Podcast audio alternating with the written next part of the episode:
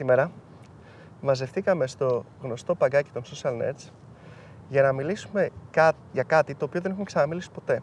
Που είναι ο μηχανικός, με την έννοια του engineer, software, hardware engineer, δηλαδή ο μηχανικός εμείς, όχι οι άλλοι, ο μηχανικός στο τομέα των πωλήσεων.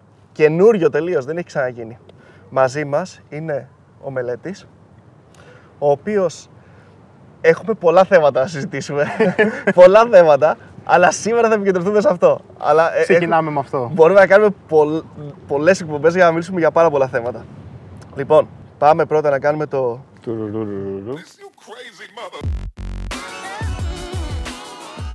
Λοιπόν, πριν ξεκινήσουμε, ξέρετε τι πρέπει να κάνετε. Έρευνα μισθών 2023, link στο description και στο πρώτο comment για τους προγραμματιστές, μηχανικούς, ανθρώπους τεχνολογίας κτλ. Συμπληρώστε την πολύ σημαντική. Λοιπόν, Μετά πάμε από αυτό τώρα- το επεισόδιο θα μπει και το pre-sales πάνω σε αυτό, έτσι, όχι μόνο τους ε, προγραμματιστές. Ναι. να βάλουμε και αυτό. Λοιπόν, πρώτα απ' όλα, πριν ξεκινήσουμε, πες μας λίγα λόγια για, σα- για σένα. Έτσι, λίγο ένα background για να. Ωραία. Γιατί δεν ξέρω. Ήρθες έτσι χωρίς δεν έχουμε μιλήσει. Σε βρήκαμε, ποτέ, μας έπαιρνες ποτέ. καφέ εδώ πέρα στο παγκάκι. Εμείς ερχόμαστε για άλλο βίντεο. Για άλλο για βίντεο, διάκριση με μας βρήκατε εδώ ερχόμαστε πέρα και και βρήκαμε πάμε εδώ να πέρα. κάνουμε αυτό. Ε, εγώ είμαι γύρω στα 4,5 χρόνια τώρα, άμα βάλεις όλη την προϋπηρεσία στο κομμάτι του pre-sales, όπου είναι το κύριο αντικείμενο που θα συζητήσουμε. Τα τελευταία τέσσερα είμαι στη Hewlett Packard Enterprise, ε, στο κομμάτι του infrastructure, ό,τι αφορά compute, storage και λίγο software. Αυτός είναι ο κλάδος που έχω ερωτευτεί και θα προσπαθήσω να κάνω και εσάς να το ερωτευτείτε. Οκ, good luck. Αλλά, όχι, όχι. Ε, μια χαρά. Είναι, είναι ένα θέμα το οποίο πραγματικά δεν, έχουμε, δεν έχουμε ιδέα. Ε, τουλάχιστον εμείς προσωπικά και πρέπει δηλαδή πρέπει να το ξέρουμε και είναι, ε, είναι κάτι που βοηθάει. Αλλά θέλω πρώτα να μου πεις τι είναι αυτό το pre-sales που το ακούω συνέχεια. Λοιπόν, θα σου πω, αρχικά να πούμε ότι στο, με τον όρο pre-sales, για την ακρίβεια το συγκεκριμένο, ο συγκεκριμένος κλάδος έχει ένα μικρό identity crisis, οπότε κάποιος μπορεί να το δει σαν pre-sales engineer, pre-sales consultant, solution architect.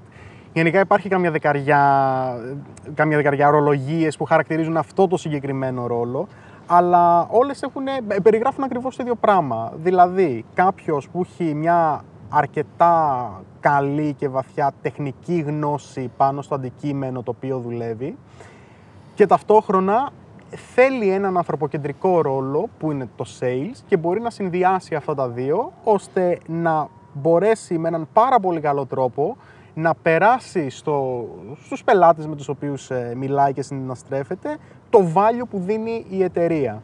Οκ. Π- Πριν, πριν συνεχίσουμε, απλά να, να διευκρινίσω κάτι. Δεν θα το έχουν καταλάβει όσοι δεν ξέρουν το μελέτη. Ο μελέτης είναι ένας engineer, δηλαδή πρέπει να το τονίσουμε Σωστά, αυτό. ναι. Είναι engineer, είναι, είναι, μηχανικός, είναι προγραμματιστής και, και hardware, δηλαδή ε, όλα τα κάνεις βασικά. Τα Ε, κάνω όλα και συμφέρον. Ναι, ο οποίος έχει διαλέξει να ασχοληθεί με το pre-sales, με αυτό το πράγμα. Δηλαδή, Σωστά. να απλά να το διευκρινίσουμε γιατί μπορεί κάποιος παιδί μου, ο οποίος ε, ίσως τώρα ξεκινάει, ίσως δεν έχει και πολλή εμπειρία κτλ., ε, να έχει πολύ συγκεκριμένη εικόνα του πολιτή στο μυαλό του. Ωραία. Νομίζω πάντως Ο ότι το- μελέτης δεν είναι αυτός. Το solution architect που ανέφερες είναι πιο, είμαι πιο familiar με αυτόν τον όρο. Δηλαδή το Ναι. ακούω πολύ πιο συχνά, ρε παιδί μου, και ειδικά σε software κομμάτι.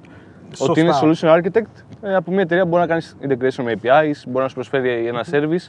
Οπότε το ακούω πιο συχνά πλέον αυτόν τον όρο. Ειδικά στο software κομμάτι, έτσι. Τώρα Ναι, όχι, θα- θα δώσουμε και λίγα παραδείγματα για το πώς είναι ακριβώς αυτή η δουλειά. Απλά, όπως είπα, υπάρχουν ε, πολλοί όροι για να περιγράψουμε ακριβώς το ίδιο πράγμα. Δηλαδή, δεν είναι σαν το sales που λες, «OK, κάνω sale» και είναι αυτός ο όρος, αυτό θα δεις πάνω στο job advertisement.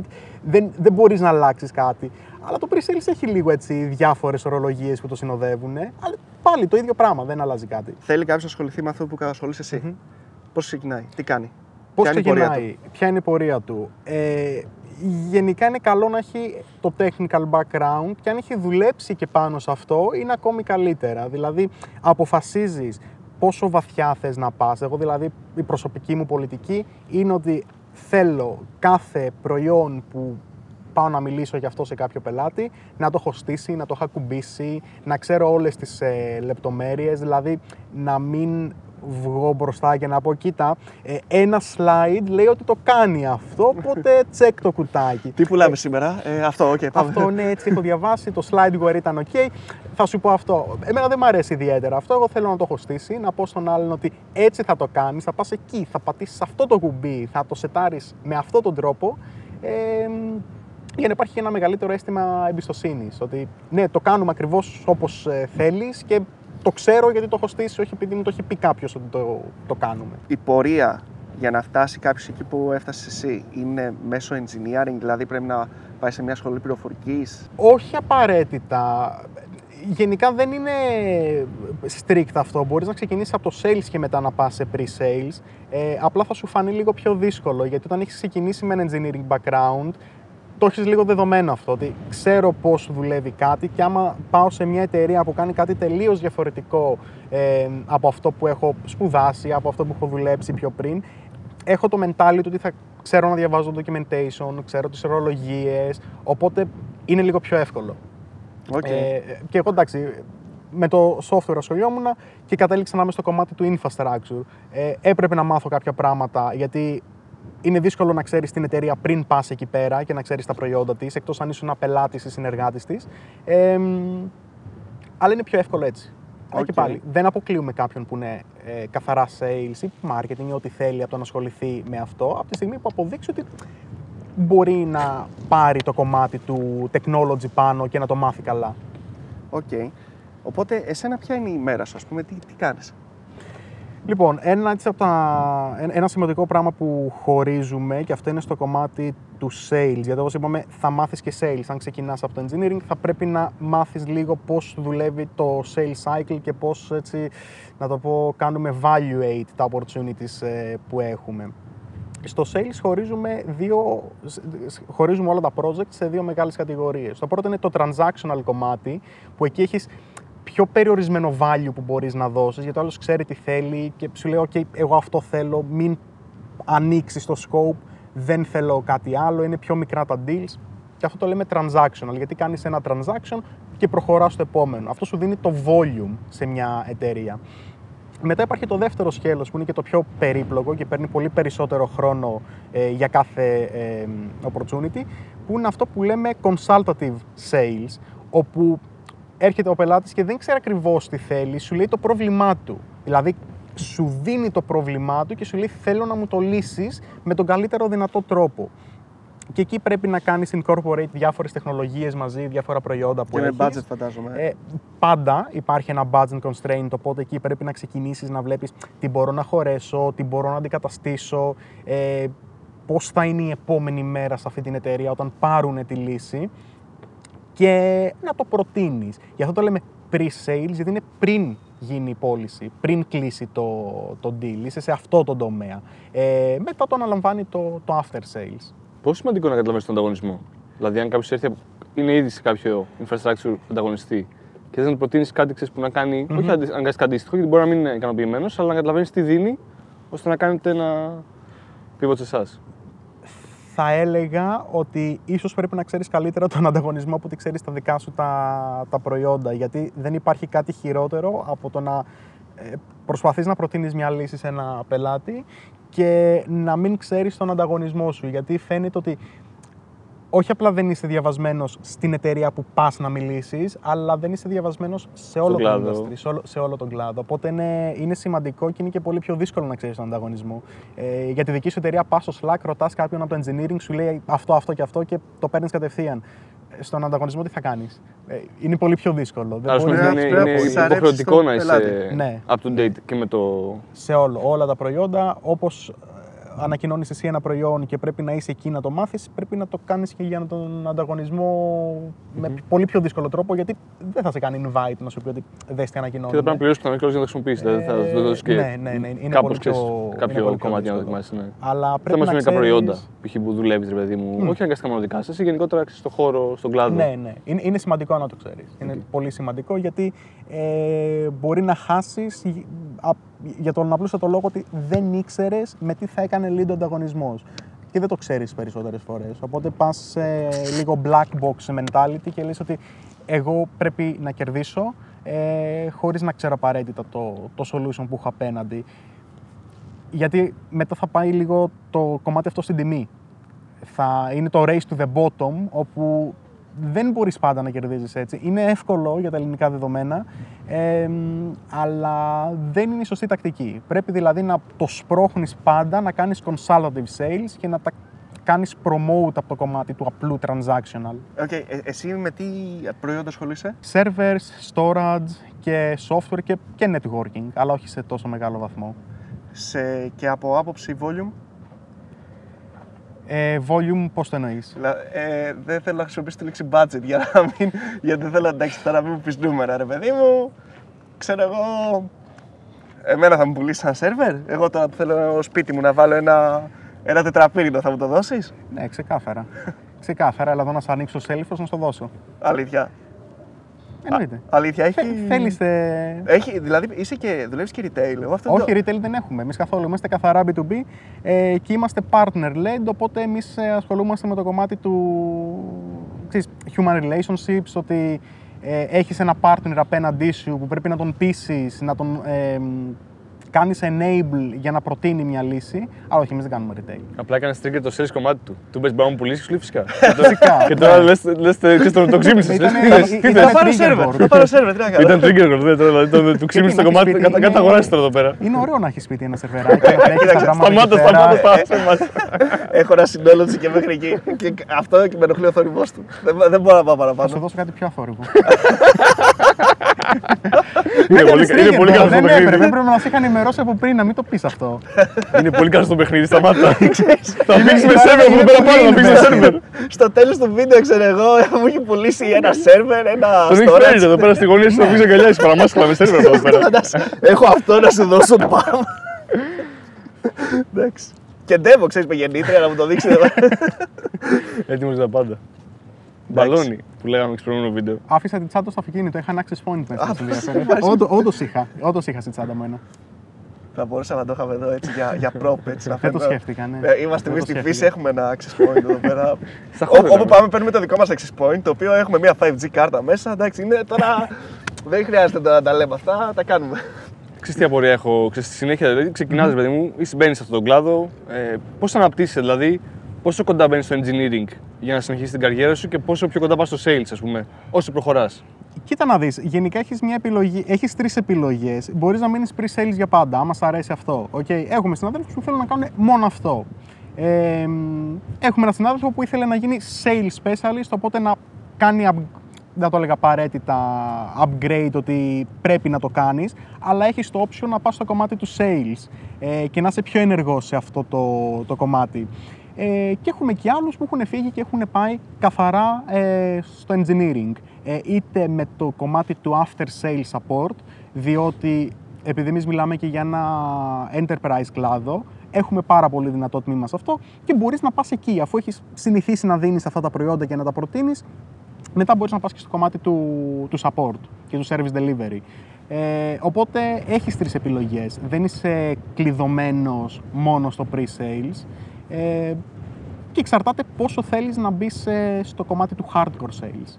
Ε, ότι ε, πλέον ξεκινάω, ανοίγω εγώ τα opportunities, κάνω outreach, αλλά θα ήθελα να πούμε ότι γενικά το pre-sales εξαρτάται λίγο από την εταιρεία πόσο είσαι involved στο sales.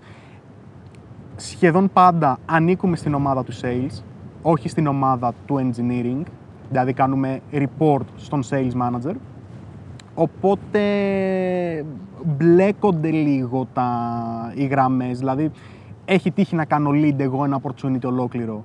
Ε, γιατί, γιατί μπορούσα να το, να το κάνω. Συνήθως οι εταιρείες δεν σε περιορίζουν σε αυτό. Σου λένε ότι αν έχεις κάτι, φέρ' το ακόμη και pre-sales, είσαι- αν είσαι, ε, μπορείς να το κάνεις lead εσύ. Ε, εγώ αυτό που δεν θα μπορούσα να ακουμπήσω ποτέ μου είναι το κομμάτι του pricing, που αυτό είναι το strategy που έχουν οι sales.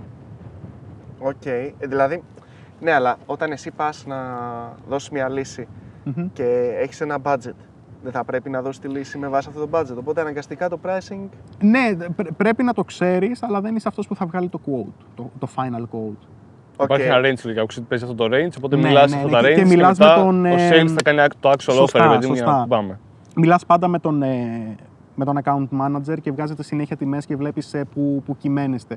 Και είναι αρκετά δημιουργικό γιατί νομίζω ότι όλοι μας το έχουμε κάνει όταν για παράδειγμα θέλεις να αγοράσεις ένα λάπτοπ ή να κάνεις build ένα δικό σου υπολογιστή και λες ότι έχω ένα budget και πρέπει να τα χωρέσω όλα μέσα και από κάπου πρέπει να κόψω.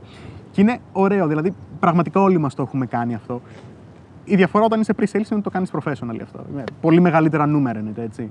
Ναι, ναι. Ε, και να πούμε ότι παντού και στο κομμάτι του software, γιατί εντάξει, εμείς έχουμε το, το infrastructure, έχουμε software, έχουμε services, αλλά pre-sales μπορείς να είσαι καθαρά και σε κάτι που είναι software only. Δεν υπάρχει καθόλου physical ε, hardware. Ωραία, να σου ρωτήσω κάτι άλλο που έχω απορία. Ή στην εταιρεία που δουλεύεις εσύ, ή γενικότερα σε, σε άλλες εταιρείες, αν έχεις υπόψη σου, Μμμ. Εσύ πουλάς κάτι το οποίο είναι, ανήκει, είναι μόνο εντός της εταιρείας, ή μπορεί να δώσεις, να πας σε ένα πελάτη και να του πεις: OK, θα κάνουμε μια ευρυδική λύση, θα σου δώσω εγώ αυτό, θα πάρουμε από, ξέρω εγώ, από την Amazon εκείνο και θα πάρουμε ξέρω εγώ, και εκείνο το σερβερ που και όλα αυτά θα τα συνδέσουμε και θα φτιάξουμε μια λύση. Κοίτα να δεις, έχεις τα προϊόντα που είναι δικό σου intellectual property. Ε, δεν ξέρω τώρα αν αυτό κάνει apply σε όλες τις εταιρείες, ενώ ότι σε κάποιες κάνει, σε κάποιες άλλες δεν κάνει. Έχουμε τους alliance partners που είναι software τα οποία δεν είναι δικά μας, δεν μας ανήκουν, αλλά μπορούμε να τα δώσουμε, π.χ. VMware. Ε, και μετά, άμα ξέρεις κάτι παραπάνω για κάποιο προϊόν που δεν είναι στο δικό μας domain και δεν έχουμε κάποιο partnership, μπορείς να το προτείνεις αν το ξέρεις. Ε, Έχω να, σου, να, να, να σε ρωτήσω κάτι πολύ συγκεκριμένο. Να μου πεις αν, αν, αν ισχύει. Φαντάζομαι, δηλαδή τώρα θέλουμε να φτιάξουμε ε, ε, video editing και video compression ε, edge, ε, servers. Μμμ. Οκ. Και έρχομαι στην εταιρεία σου, εσύ έχεις να μας δώσεις τους καλύτερους servers. Οκ, μια χαρά, από άποψη hardware είμαστε καλυμμένοι. Αλλά δεν έχεις ε, video compression software. Οκ, φα- φαντάζομαι, δεν ξέρω αν Ναι, όχι, έχετε. όχι, δεν, δεν έχουμε. δεν Ωραία, έχουμε. Σε αυτό το οπότε παράδειγμα δεν έχουμε. θα, θα πεις εκεί πέρα, οκ, θα πάμε να πάρουμε DaVinci Resolve, να συνεργαστούμε με αυτούς, θα δώσουμε εμείς το hardware και θα φτιάξουμε μια συνολική λύση. Ή θα τον διώξεις και θα τον πεις δεν, δεν μπορούμε να σου βοηθήσουμε. Όχι. Πάρ' το server και θα, κάνε το θα, εσύ σου το πω, υπόλοιπο. θα σου πω τι γίνεται. Επειδή σαν ε, technology vendor δεν μπορείς να κάνεις τα πάντα. Είναι αδύνατο. Θα πρέπει να έχεις ε, ομάδες με χιλιάδες άτομα στο, στο pre-sales που να τα ξέρουν όλα και δεν ξέρεις και πόσο μεγάλο ROI έχει αυτό. Δηλαδή στο κομμάτι του video, video editing, ναι δεν έχουμε κάτι. Ε, στο κομμάτι, για παράδειγμα, του banking έχουμε, γιατί είναι πολύ μεγαλύτερο το, το market εκεί πέρα. Αλλά στην περίπτωση, για παράδειγμα, που έχεις ε, ένα πελάτη που θέλει κάτι το οποίο εσύ δεν το υποστηρίζεις καθόλου, οι περισσότεροι vendors, βασικά σχεδόν όλοι οι vendors σε αυτό το κομμάτι, είναι αυτό που λέμε partner-led. Δηλαδή, έχουμε ένα συνεργάτη που αυτός κατεβάζει την προσφορά. Οπότε εμείς σπανίως να δώσουμε κάτι σε τελικό πελάτη. Οπότε ο συνεργάτης που έχει ε, partnership με, μεγαλύτερους, ε, με, με περισσότερους vendors σε διαφορετικά industries μπορεί να συνθέσει μια λύση ε, που αποτελείται από πολλά διαφορετικά κομμάτια. Ε, οπότε όταν είσαι μόνος σου, όταν κατεβαίνεις μόνος σου, να είναι δύσκολο γιατί δεν έχεις τα alliances που μπορεί να χρειαστείς για ένα deal. Όταν κατεβαίνεις με partner θα το κάνει ο partner. Όπως έχουμε για παράδειγμα ε, partners που ασχολούνται μόνο με audio-visual, τίποτα άλλο. Οκ. Ε, οπότε καλύπτουν το κομμάτι αυτό. Εμείς καλύπτουμε το κομμάτι του infrastructure και κατεβαίνουμε μαζί. Οκ, οκ, κατάλαβα. Ε, ωραία. Ε, μία, τέτοιο, μία άλλη ερώτηση που είχα, που θέλω να τη ρωτήσω από πριν. Κάνεις τώρα κάποιον συνέντευξη. Ναι. Τι περιμένεις να δεις από αυτόν για να πεις «ΟΚ, έλα να δουλέψουμε μαζί». Θα σου πω, θα σου πω, γιατί είχαμε και προχθές ε, και ένα career fair που είχαμε, που είχαμε παρευρεθεί. Ε, στο κομμάτι του pre-sales θέλεις να είναι κάποιος που έχει technical background ε, και θέλει να ασχοληθεί με αυτό το κομμάτι και ταυτόχρονα θέλεις να ξέρεις αν μπορεί να είναι στην πρώτη γραμμή, διότι ένα από τα ωραία πράγματα του sales που νομίζω εντάξει, είναι τελείως αντίθετο με αυτό που είναι όλοι οι engineers, είναι ότι είσαι στην πρώτη γραμμή. Δεν εξαρτάσαι από κάποιον. Εξαρτάσαι από τα προϊόντα που έχεις και από το ability που κατέχεις να τα προωθήσεις. Δεν υπάρχει κάποιος άλλος πάνω από σένα στο κομμάτι του τι, τι βγαίνω και τι δίνω. Ε, οπότε ξέρεις ότι αν θέλεις να κάνεις κάτι, μπορείς να πας στην πρώτη γραμμή του πολέμου και να το κάνεις. Οπότε πρέπει να ξέρεις ότι ο candidate αυτός μπορεί να το κάνει, θέλει να μιλάει με κόσμο, γιατί στο κομμάτι ειδικά του, του consultative sales είναι εμπιστοσύνη. Δεν δίνεις απαραίτητα μία ε, τεχνολογική λύση και είναι μόνο αυτό. Πρέπει όλος να σε εμπιστεύεται, διότι όταν ε, έχεις ένα, ε, ένα ε, όταν έχεις τα solutions που έχουμε εμείς, όλη η εταιρεία βασίζεται πάνω σε αυτό. Αν κάτι πάει στραβά, έχει φύγει κόσμος. Έχει χάσει πολλά λεφτά η εταιρεία, ε, ο πελάτης μας. Οπότε είναι εμπιστοσύνη, είναι καθαρά εμπιστοσύνη και ανθρώπινες σχέσεις. Ε, γι' αυτό λέω ότι είναι σημαντικό να ξέρεις τη διαφορά ανάμεσα στο transactional και στο consultative, γιατί ε, το transactional είναι πάντα race to the bottom. Όποιος έχει καλύτερη τιμή, δεν με νοιάζει, σε αυτόν θα πάω και ό,τι γίνει. Και αυτό που παρατηρείς... Αυτό είναι κρίμα. κατά τη γνώμη μου. Ε, εντάξει, αυτό σου δίνει το volume, αλλά απ' την άλλη δεν σου δίνει το, το value. Ε, αυτό όμως που παρατηρείς, αν πας στο Reddit και πεις τι vendor να χρησιμοποιήσω, να χρησιμοποιήσω HP ή να χρησιμοποιήσω τον ανταγωνισμό, θα δεις ότι στα σχόλια από κάτω, και αυτό είναι ωραίο γιατί το Reddit σου δίνει ένα πάρα πολύ καλό ε, σου δίνει μια πάρα πολύ καλή εικόνα στο τι λένε οι άνθρωποι και όχι ότι τι λένε οι εταιρείες. Παρατηρείς και λένε ότι, οκ, δεν πήρα τον ένα vendor και ανατινάχτηκε και πήρε φωτιά, αλλά είμαι με το χ vendor γιατί ο ψ vendor δεν μου φέρθηκε καλά, δεν είχα ένα καλό experience είτε στο κομμάτι του sales είτε στο κομμάτι του after sales, οπότε δεν τον ε, προτιμώ. Και αυτό χαράζεται μετά στην το, εταιρεία. το, το hosting είναι 100% έτσι. Ναι. Δηλαδή, άμα ψάξει για hosting, τα, το θετικ, όταν έχει θετικά και αρνητικά σχόλια από κάτω. Τα αρνητικά είναι έπεσε ο σερβερ για δύο ώρες, Και δεν whatever. απάντησε κανείς ποτέ Ναι, ναι, στο ναι. email. Τα θετικά είναι δεν είχα ποτέ πρόβλημα. Ακριβώς Οπότε, αυτό, δηλαδή, ακριβώς αυτό. το θετικό είναι ότι δεν υπήρχε κάποιο αρνητικό. Στο... Το οποίο είναι φοβερό να το σκεφτείς. Σαν Ναι, σαν ναι, sales ναι, ναι, proposition. Ναι. Ε, οπότε, όταν. Εντάξει, σε, σε κάτι τέτοιο, άμα δεν έχεις έναν account manager που μιλάς είναι λίγο πιο απρόσωπο. Αλλά επειδή εμείς πάντα έχουμε επικοινωνία και με τους πελάτες μας και με τους συνεργάτες μας, ε, βλέπεις ότι αυτό που πρέπει να ξέρεις να κάνεις και σαν υποψήφιος να μπει σε αυτή τη θέση είναι να κάνεις πολύ καλό relationship management ε, και να ξέρει ο άλλος ότι σε εμπιστεύεται, ότι ε, ξέρει πως μπορεί να έρθει σε σένα με ένα πρόβλημά του, που μπορεί να κινδυνεύει όλη η εταιρεία, μπορεί να κινδυνεύει η θέση του και να σου πει ότι σε παρακαλώ κάτι πρέπει να κάνουμε εδώ πέρα. Ε, οπότε είναι καθαρά να είσαι αθο, ανθρωποκεντρικός σε αυτό το κομμάτι, ώστε να μπορεί να δημιουργεί ε, αυτό το, αυτά τα relationship που χρειάζεται ο ρόλος. Και αυτό είναι λίγο το γιατί όσοι είναι καθαρά, καθαρά engineers δεν θέλουν το sales, ε, γιατί συνήθως στο engineering μπορείς να είσαι πάρα πολύ καλός, άψογος και να μην μιλάς με κανέναν ποτέ. Ε, Μύθος. Είναι να μη- μην θες. ε, μ, Ε, έχω, έχω παρένθεση, έχω παρένθεση, αλλά τελείωσε, ολοκλήρωσε και θα σου πω. Οπότε, ναι, αυτό είναι το πιο σημαντικό απ' όλα, να ξέρεις ότι μπορείς να απορροφήσεις technical γνώση και ταυτόχρονα να βγεις εκεί έξω και να παρουσιάσεις μια εικόνα και για την εταιρεία την οποία δουλεύεις, αλλά και για τον εαυτό σου, γιατί όπως είπαμε, εσένα θα εμπιστευτούν, είναι καθαρά εμπιστοσύνη αυτό που πρέπει να χτίσεις ε, και να το κάνεις καλά και στα δύο κομμάτια ταυτόχρονα. Και αυτό είναι λίγο η πολυπλοκότητα που έχει η θέση. Το challenge δηλαδή στη δουλειά σου πιστεύεις ότι είναι πιο πολύ το τεχνικό κομμάτι ή ο ανθρώπινος παράγοντας; Δηλαδή, πού πιστεύεις ότι ξέρεις, είναι ο- αυτό που εντοπίζεις πιο πολύ, πρέπει να αναπτύξεις πιο πολύ. Και τα δύο. Οπότε πιστεύεις ότι Θα, είναι θα ακριβώς το έλεγα ίδιο; και τα δύο, ναι, ναι. Οκ. Θα έλεγα και τα δύο, γιατί τη μία στιγμή μιλάς με τον ε, IT director μιας εταιρείας που θα σε κάνει evaluate καθαρά στο technical κομμάτι, την άλλη στιγμή μιλάς με τον CFO που θα σε κάνει ε, evaluate στο κομμάτι του presentation και του Αν πάει και κάτι του στραβά, θα business. με βοηθήσει, θα είναι, ξέρεις, τον τον εμπιστεύομαι αυτό που λες ότι. Σωστά, σωστά. Δηλαδή ο, ο CFO ξέρει ότι απλά χάνει λεφτά κάθε λεπτό που έχει, χάνει λεφτά κάθε λεπτό που έχει πρόβλημα.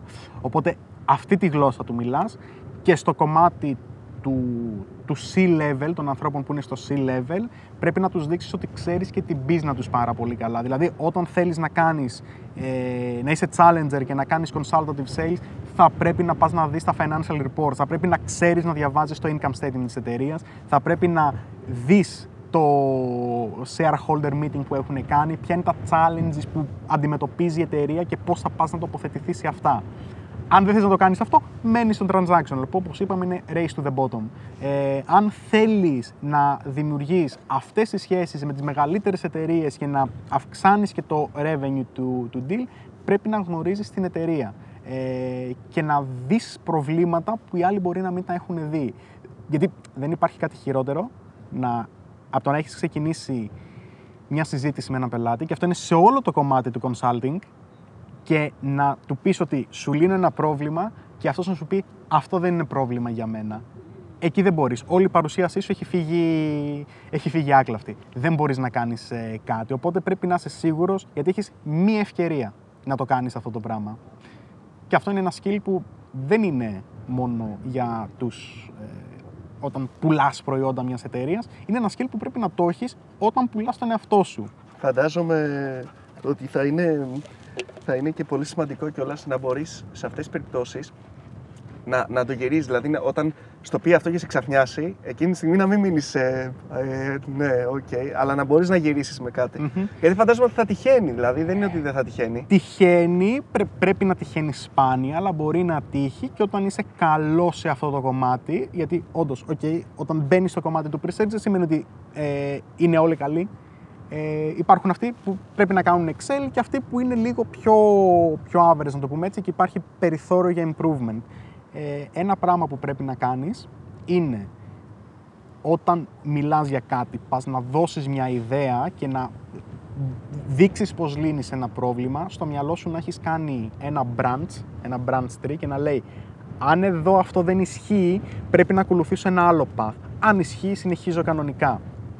Και το πολύ ωραίο σε αυτό ποιο είναι, ότι δεν μπορείς να το κάνεις για όλους, οπότε πρέπει να κάνεις και λίγο μ, ε, ένα qualification στο μυαλό σου, γιατί δεν έχεις ομάδα χιλίων ατόμων σε μια χώρα που θα κάνει μόνο αυτό, θα κάνει μόνο pre-sales και δεν μπορείς να το κάνεις για όλους. Οπότε πρέπει να ξέρεις πού στρέφομαι και πού το deal είναι καθαρά transactional και πού μπορώ να δώσω value. Έχεις περιορισμένο χρόνο να το κάνεις ε, αυτό το πράγμα και έχεις πολλούς πελάτες, έχεις πολλά cases.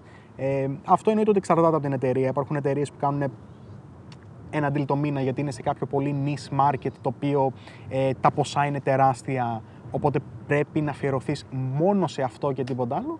Υπάρχουν ε, ε, άλλες εταιρείες, ε, όπως και εμείς, έτσι, που έχουμε ένα μεγαλύτερο volume, οπότε πρέπει να κάνεις πολύ καλό qualification. Να μιλάς με τον άλλον, να ξέρεις ποιος είναι ο decision maker, να ξέρεις ποιος ε, κάνει challenge ε, στην εταιρεία τις αποφάσεις, γιατί το άλλο ωραίο που μπορεί να σου τύχει είναι έχεις έναν άνθρωπο μέσα εκεί, σε αγαπάει, σε εκτιμάει, του αρέσει η λύση σου, λέει ναι, πάμε, αλλά δεν είναι ο decision maker. Οπότε Ή δεν είναι μόνο αυτός. δεν είναι μόνο αυτός, ναι. Ναι, κλασικό, κλασικό. Πολλές φορές μου έχει τύχει αυτό. Υπάρχουν κατηγορίες μέσα σε μια εταιρεία όταν μιλάς που πρέπει να τους βάλεις τα κουτάκια και να ξέρεις ποιος έχει το impact, ποιος δεν έχει το impact, ε, ποιος θα αναλάβει μετά να πάρει την απόφαση και να ξέρεις πού θα κατευθυνθείς. Οπότε είναι ένα management των ανθρώπων που πρέπει να κάνεις και γι' αυτό λέω τη θέση πρέπει να ξέρεις ότι είναι ανθρωποκεντρική. Ε, πρέπει να μπορείς να κάνεις evaluate τους ανθρώπους ε, και να τους βάζεις, ε, να κάνεις το qualification που χρειάζεται. Στο, σε, σε αυτό που είπες τώρα πραγματικά είναι κάτι που όταν ξεκίνησα ας πούμε, να πηγαίνω έτσι σε εταιρείες για να, για να δω ρε παιδί μου τι θέλουν, ξέρεις, για να βάλουμε το δικό μας ε, service που είχαμε τότε. Και ε, στην αρχή δεν μπορούσα να καταλάβω ότι δεν είναι homogeneous.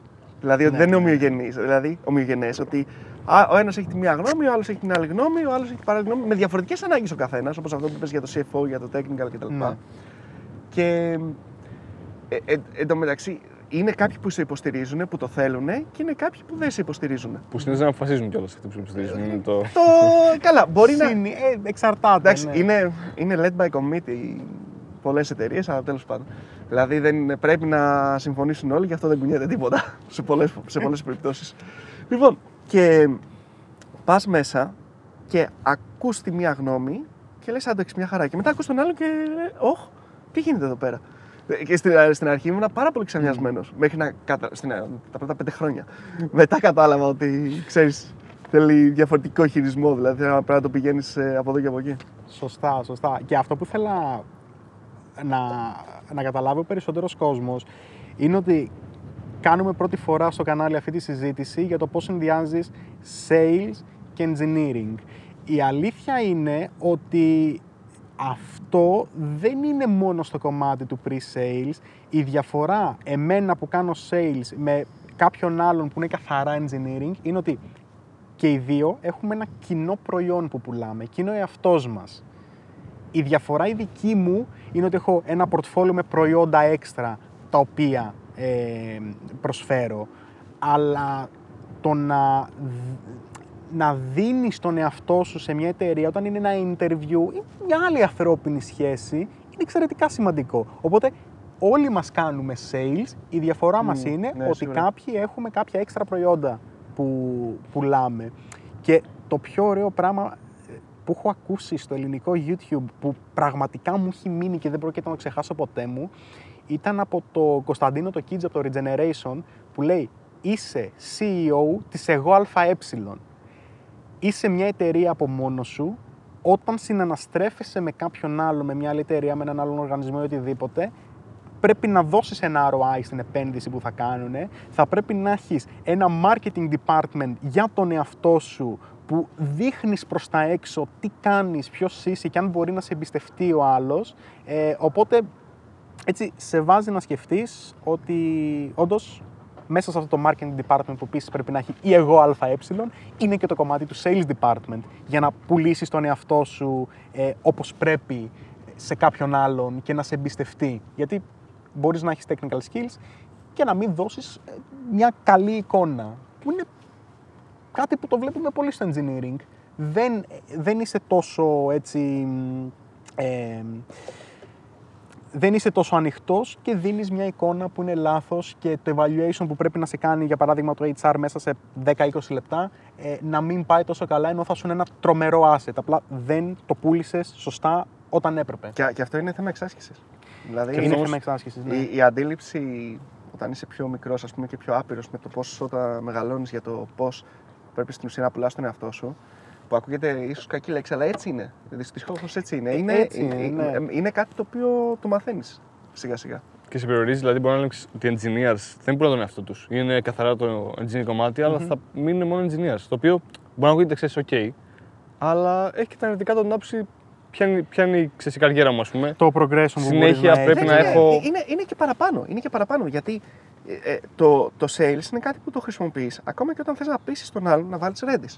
Ναι, είναι σωστά. Δηλαδή, Ναι, όχι, με αυτό να- εννοώ ότι δηλαδή, μου, μέσα στην καριέρα σου μετά δεν έχεις έλεγχο σε τίποτα. Αν δεν μπορείς να πείσεις τώρα για ένα pull request ότι αυτός είναι ο σωστός τρόπος να εξηγήσεις, δεν έχεις έλεγχο στη δουλειά σου. Γράφεις ένα κώδικα ο οποίος δεν μπορεί να να εξηγήσει ότι Το Ακριβώς. ADR είναι ένα sales document. Ξεκάθαρα. Είναι ένα. ένα...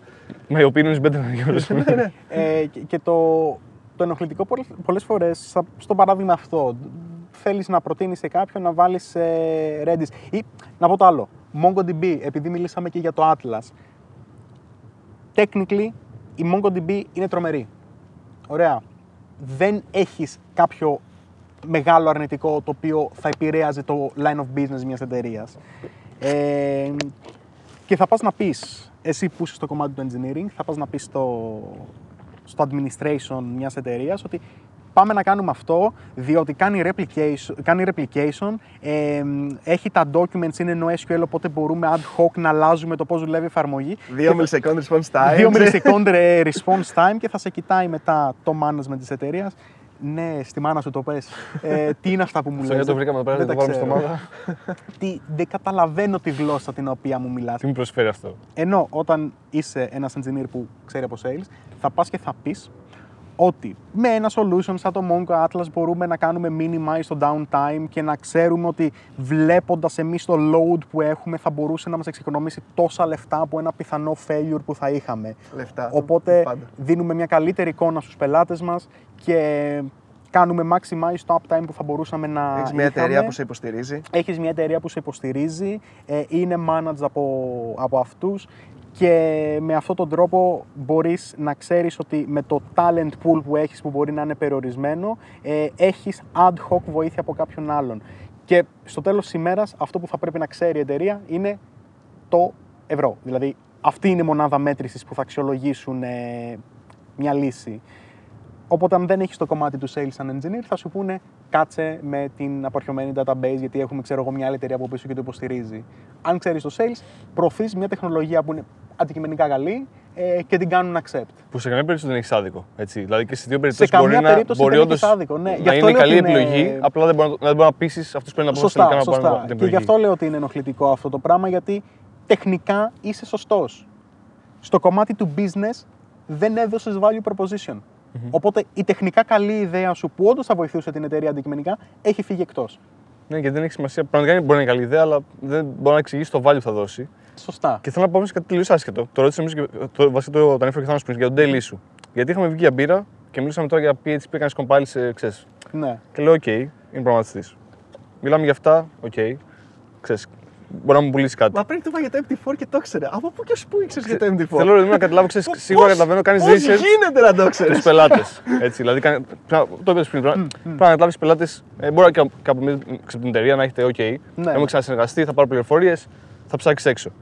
Πρέπει να μάθεις τεχνολογίες. Δηλαδή, πρέπει να μάθεις τι πουλάς, τι έχουν ανταγωνιστές, όλα αυτά. Σίγουρα. Και πρέπει να πουλήσεις κάπως το οποίο, OK, ε, το εξελίσσεις, φαντάζομαι όσο το δουλεύεις, ψάχνεις πράγματα κτλ.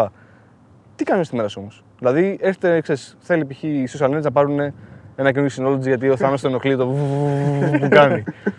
Πώ ξέρει, τι, τι ξεκινά, τι κάνει, ρε παιδί μου, με- μέσα στη βδομάδα που πρέπει να μα πουλήσει εμά ένα καινούργιο synology. Μέσα στη βδομάδα θα πρέπει να καταλάβω την ανάγκη σου όσο καλύτερα γίνεται. Να ξέρω αν έχει νόημα να ανοίξουμε το scope ή όχι.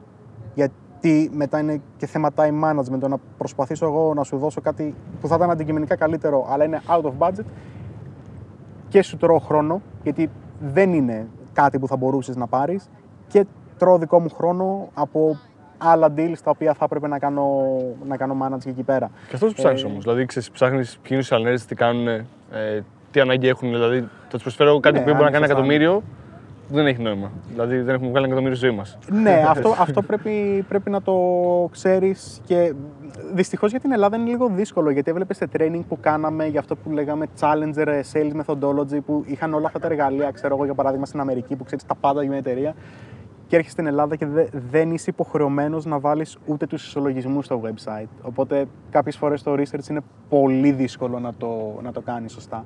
Ε, αλλά πρέπει να γνωρίσεις τους ανθρώπους, να κάνετε μια συζήτηση κατευθείαν για να μην παίζεις και σπασμένο τηλέφωνο με emails και να δεις το μέγεθος που έχουν, ποια είναι τα πλάνα για το μέλλον, γιατί δεν παίρνεις κάτι για αυτό που είχες πριν, παίρνεις κάτι για να σε καλύψει για τα επόμενα 5 με 7 χρόνια. Ε, οπότε αν μου πεις ότι ξέρεις κάτι, ναι τώρα θέλω αυτό, ένα μικρό νασάκι να βάζω κάτι και ταυτόχρονα όμως έχεις εσύ στο μυαλό σου ότι οι social media τα επόμενα τρία χρόνια θα γίνουν μια τεράστια πολυεθνική εταιρεία που κάνει βίντεο. Ε, πρέπει να το ξέρω για να σου πω και να σε συμβουλεύσω ανάλογα ε, και να χτίσω αυτή τη σχέση εμπιστοσύνης ότι κοίτα, θέλω να σου λύσω τώρα τα προβλήματα που θα είχες στο μέλλον. Ε, γιατί συνήθως είναι ότι θέλω να μου λύσεις τα προβλήματα που είχα στο παρελθόν. Ε, και εκεί το χάνεις λίγο. Ναι, ναι. Και μετά το Ε, τεχνικό κομμάτι, δηλαδή Το τεχνικό πρέπει κομμάτι. μέσα στη μέρα σου φαντάζομαι να κάτσεις να κάνεις και να μείνεις και up to date με το. Ναι, ναι, σημαίνουν εννοείται, όλα αυτά; εννοείται. Τι, τι solution θα σου δώσω; Αυτό το κάνεις πάνω στο project. Δηλαδή, όταν έρθει ένα project θα κάτσεις εκεί να ψάξεις αυτά τα πράγματα ή παράλληλα τα, πρέπει να. Τα ξέρεις, αλλά υπάρχουν project που θα είχαν λίγο πιο περίεργες προδιαγραφές που πρέπει να τις ε, ψάξεις εκείνη την ώρα. Okay. Τα ξέρεις γιατί όμω κάπου τα διάβασε. Δηλαδή, μπορεί να ξέρεις τώρα στο project που ήρθε σε Social Nerds, Ναι. αλλά κάπου αυτό το μάθεις μέσα σε ένα άλλο project ή. Το, το προϊόν το Υπάρχει ήξερες χρόνος. ήδη. Ε, το καλό είναι ότι εντάξει, εμείς είμαστε μια σχετικά μια μικρή ομάδα στο, στο pre-sales, αλλά δεν πρέπει να σκέφτεσαι πώς είμαστε στο ελληνικό γραφείο, πρέπει να σκέφτεσαι ότι είμαστε αρκετές χιλιάδες άτομα παγκοσμίως.